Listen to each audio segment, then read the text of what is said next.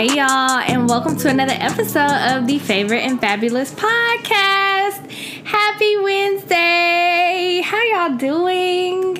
I know I ask that so often and I can't hear y'all, so I don't know what you say, but I hope y'all are doing well. I hope y'all are fabulous, actually. I am, because my birthday is in 2 days, so I am just having a phenomenal week, fabulous week. And let me just say, if you're not so fabulous today, come here, let me give you a hug. Come on, stick them arms out, girl, boy, whoever you are, and give me a hug. Let me rub some love on you and help you feel better.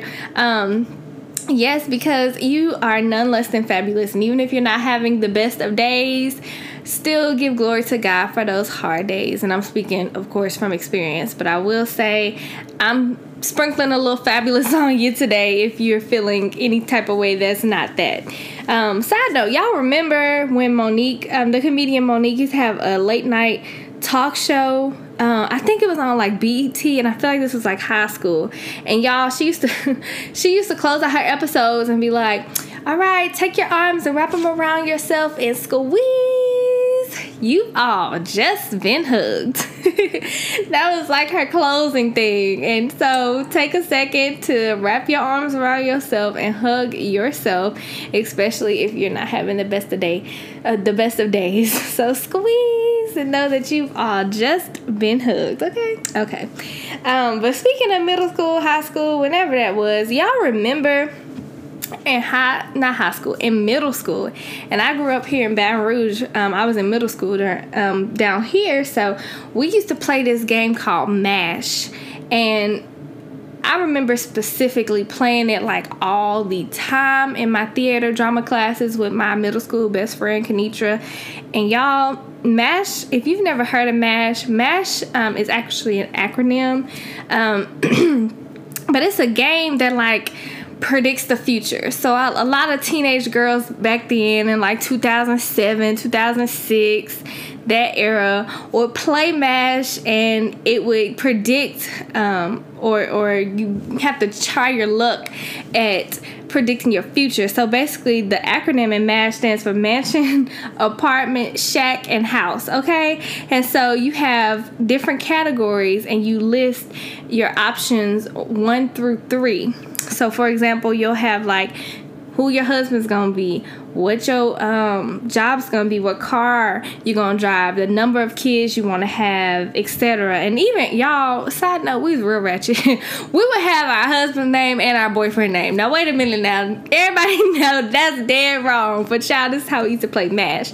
So, you get to list options 1 through 3, and it would be like, number 1, my husband going to be Chris Brown. Ooh, y'all, I remember when Chris Brown came out. I was in the 7th grade, child, and Run It had came out. And we was in class. I was like, have y'all heard about the new singer Chris Brown? Oh, he's so cute, blah blah blah, he's 16. And girl, we was like 12, but child. Anyway, so it'll be like, okay, my husband's gonna be like Chris Brown. Who else was popping back then, child? I don't know. And then my boyfriend gonna be, it'll probably be somebody in class. And then so I list the 3 options for them, etc, etc. Y'all get it.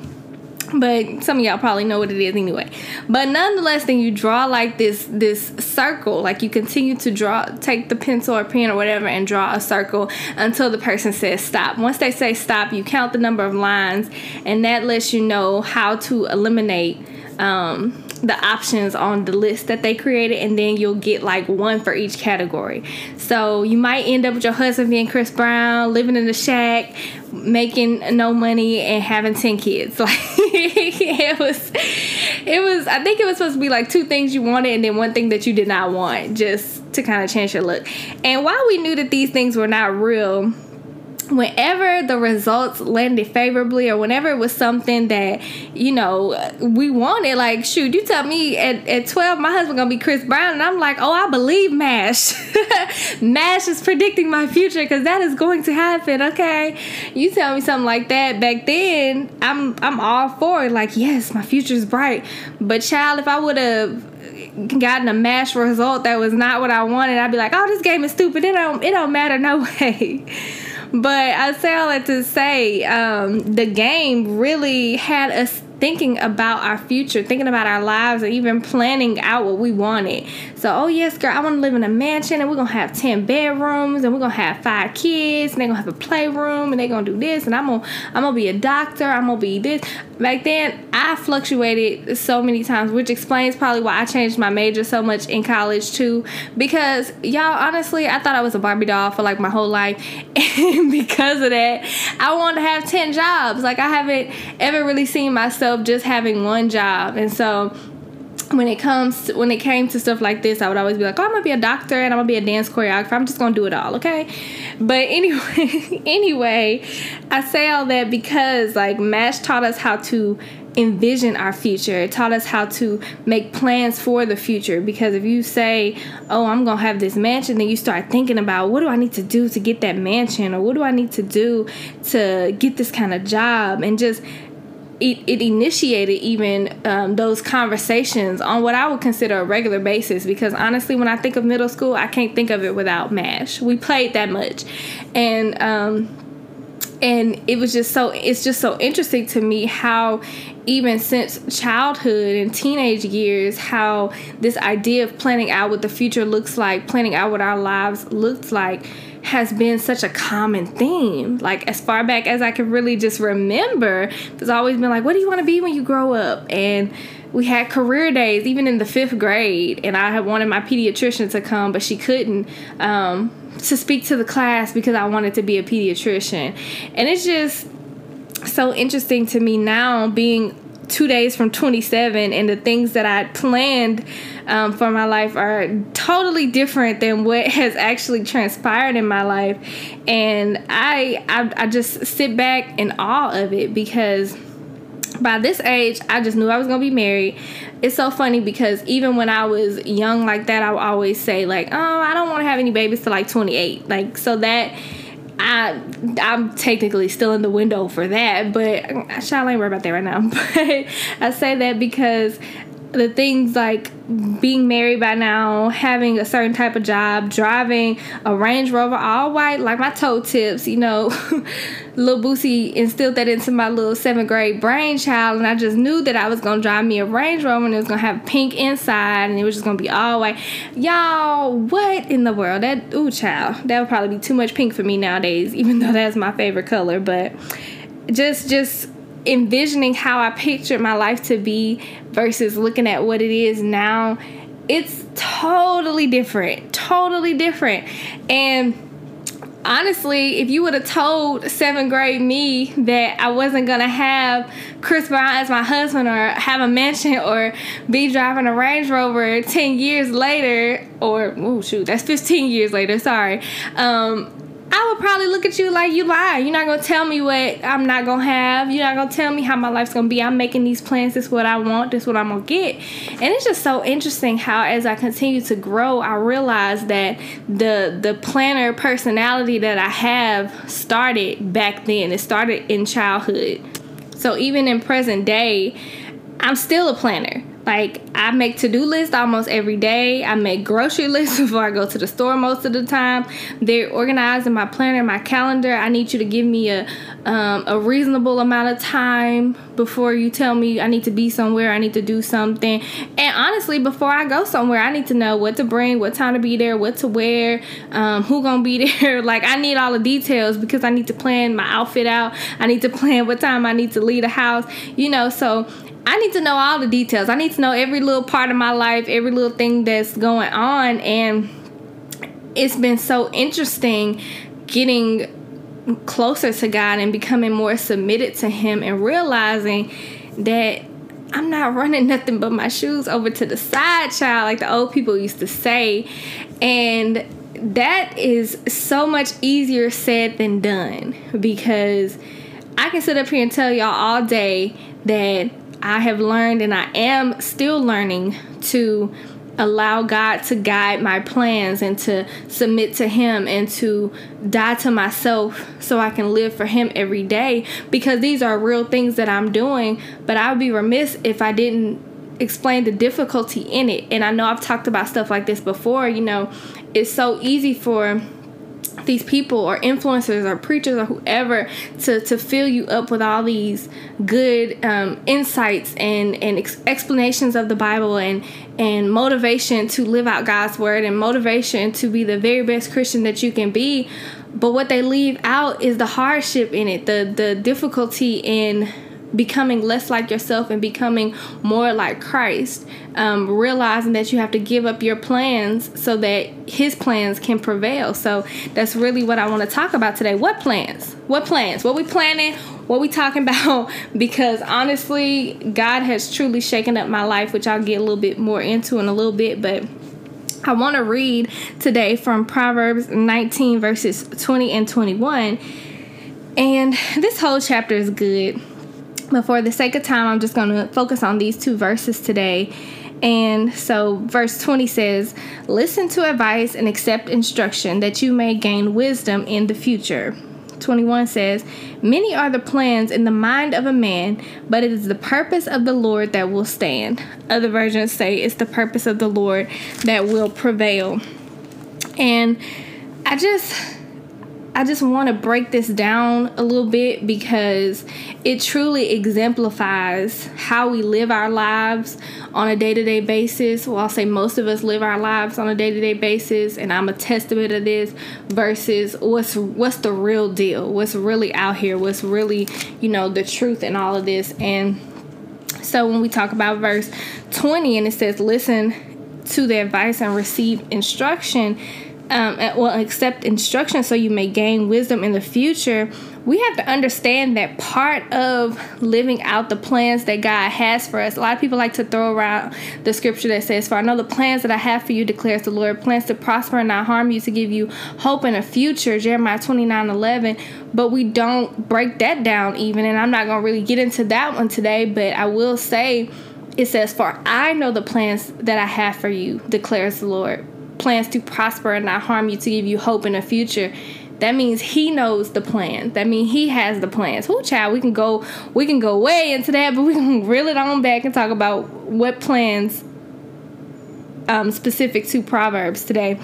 But oh, and side note, don't you just love how the Bible is connected? Like, whoop, okay.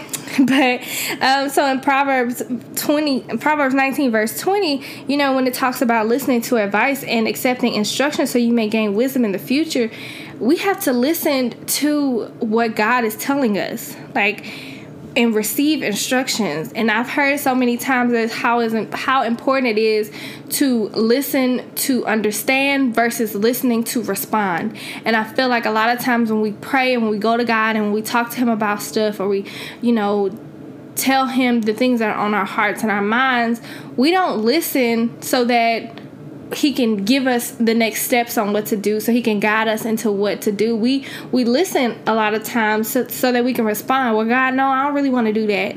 I don't really want to go over there." "Oh, God, you sure you want me to do that? You sure you told me to do such and such?" And it's like, if we just listen to get an understanding, then we'll be able to fully complete the things that he's telling us to do. But when it talks about listen to advice and accept instruction, you know, we have to spend time with God in order to hear him, in order to listen to him, so that we'll be wise in our future latter days. God will tell you what to do. He'll instruct you. But if you're not actually listening to receive that instruction, it's going to be very difficult for you then to fulfill that.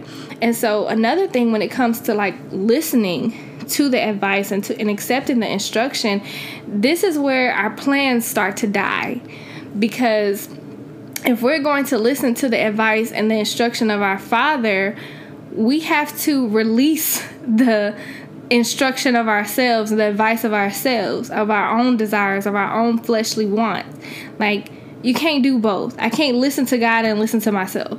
I can't trust in God but trust in myself. You know, and I'm not saying like trusting in yourself, like believing in yourself or having confidence in yourself. That's not what we're talking about, okay?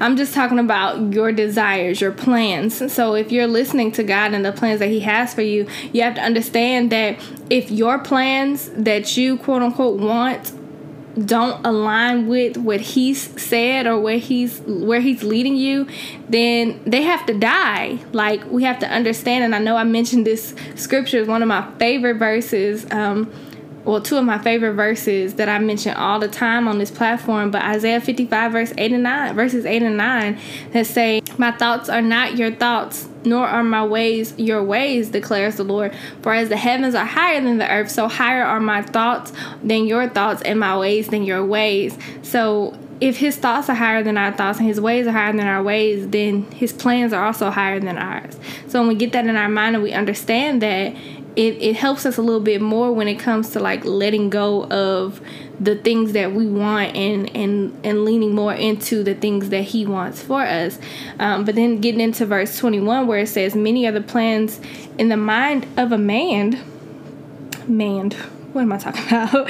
"Many are the plans in the mind of a man, but it is the purpose of the Lord that will stand." So what we want and what he wants, you know, it's his purpose that will stand.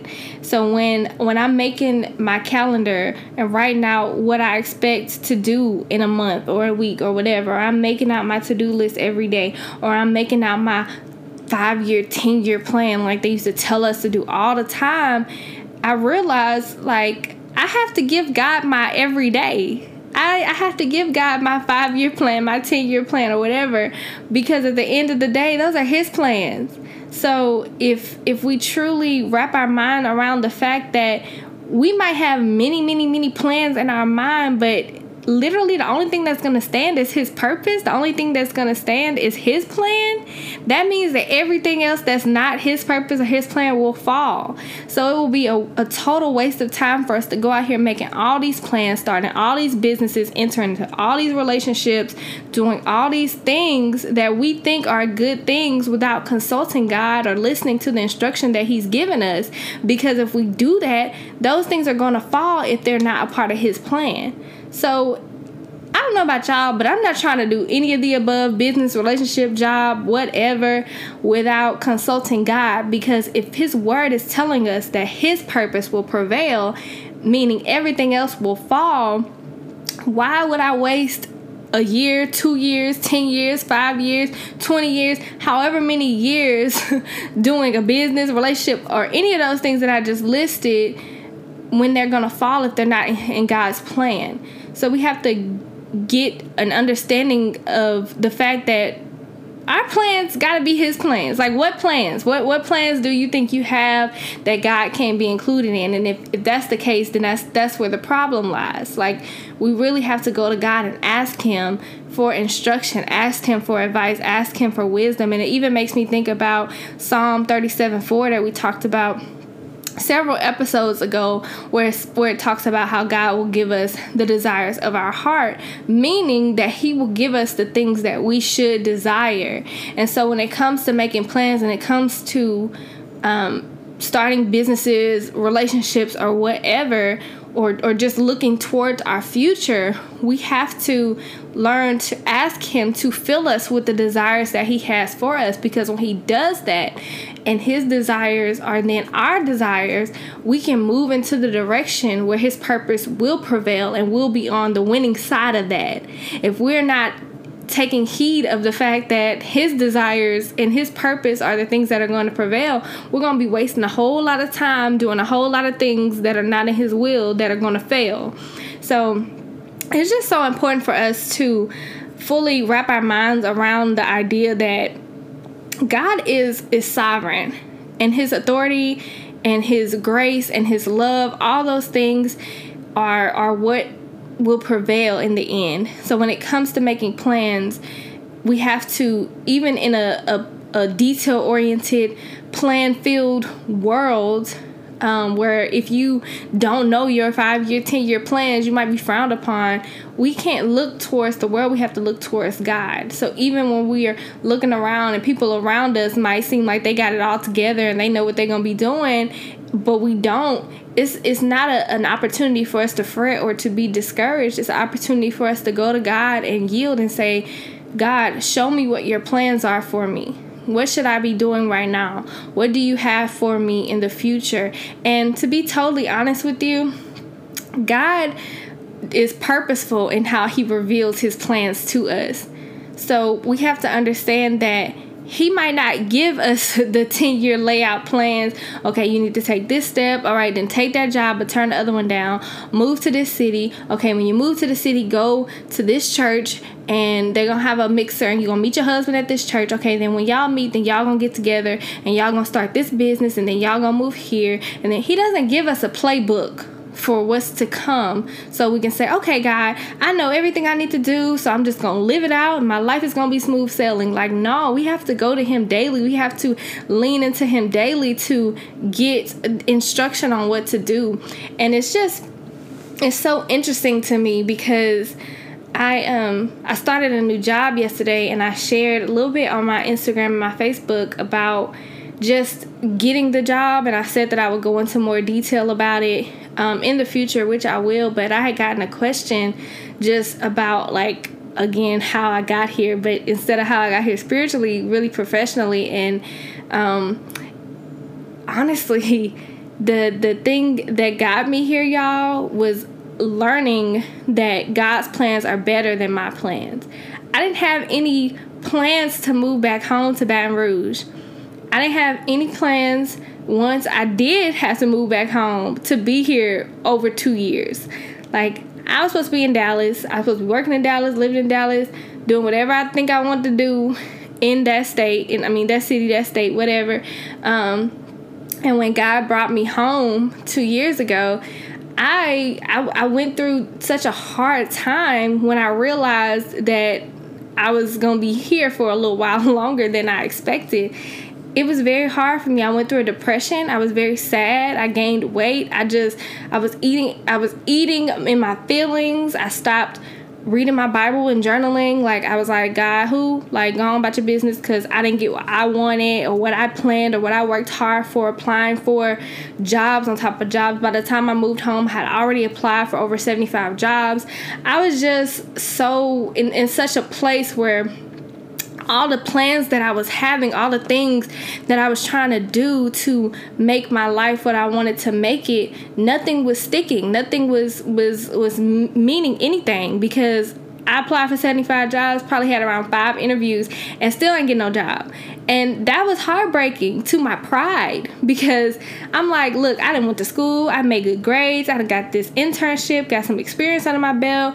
I'm ready to work, and nobody's hiring me. Now I got to go home. I don't have no job. I got to live with my mama. I ain't got nothing, no car. It was such a hard time, because I'm thinking, okay, if I plan it like this, if I go to school and I study and I get an internship and I get experience, I'm going to get a job, and I'm going to get a good paying job.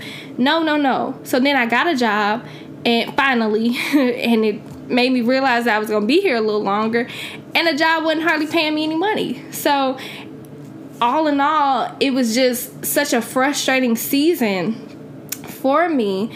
And it's so funny now that I can look back on those days and just see how God was all up in it, how God was just orchestrating the whole thing, and how it all was in his purpose to then lead me to the job that I'm at now. And I think that it's so amazing being able to see how my plans could not prevail, because they were not in his plans. They were not his purpose for me. If I would have been in Dallas, or I got a job offer earlier this year to move to Atlanta, making $70,000 a year. It was going to be a phenomenal opportunity, but God told me no. He told me that it wasn't time to leave Baton Rouge, that he needed me here. And in him telling me that he needed me here, I decided to just stay in my current job. And I didn't understand what the future looked like, or what was going to come of it. Like, I just kept working, just like, okay, well, God, when it's time for me to go somewhere else, you will provide the opportunity. You will let me know when it's time to start applying for jobs again. And by then I had applied for over 100 jobs, over 150 jobs in like the last 2 years at least. And I say all that to say, when I started my new job yesterday, this job that I got came from me volunteering and serving at my church during the pandemic. Like, this job came because people were putting my names into rooms that I hadn't even walked into, talking of me and saying that I would be a good fit for a position I didn't even know was open. I was offered a job after interviewing before I even ever applied for the job. I hadn't even put in the application for the job. And it's just so interesting how me applying for over 150 jobs thinking I'm going to get at least one of these because my plan is to move here and my plan is to make this amount of money and my plan is to do this and to do that and to marry Chris Brown and to do all this stuff. Like, that's my plans. But God's saying, no, just wait. Just submit to me. Just ask me for my desires to fill your heart, and then you just follow it out. You follow my lead, and I'm gonna lead you. You follow my lead, I'm gonna open doors for you. You die to yourself, and you can live for me. Him saying that stuff, and me saying, okay, literally learning to just give up what I thought I wanted, give up what I thought I needed, and learning to just follow him is what opened the door for my job. So you mean to tell me I applied for over 150 jobs and the job I got is the one job that I never put an application for until after I got an offer? Seriously? That is nothing but God's work. Nothing but God's work. But again, it's a testament to the fact of Proverbs 19:21 that says, many are the plans in the mind of a man, but it is the purpose of the Lord that will stand. It's God's purpose that will stand. It's God's plan that will stand. So any of this stuff that we're planning to do, like, I'm just going to encourage you to stop, drop, and pray about any of the things in your heart that you're planning to do, because God is the one that needs to be involved in these plans. God is the one that needs to be consulted about these plans. Stop planning stuff if he's not in it, because I'm a living witness to tell you it's not going to stand. Old relationships that I had where I was making plans to be somebody's wife, somebody's mama, and all that, they didn't stand because it wasn't in God's will for it to stand. They all fail, and I'm so thankful for it today, but it was painful during that season where I had to get over them heartbreaks and get over them friendships and get over these job applications that I kept getting rejected from. I had to get over my feelings on those things and my hurt on those things, because I had to understand it wasn't in his plan for me. And because I was out there planning stuff that wasn't in his plan, it wasn't going to prevail.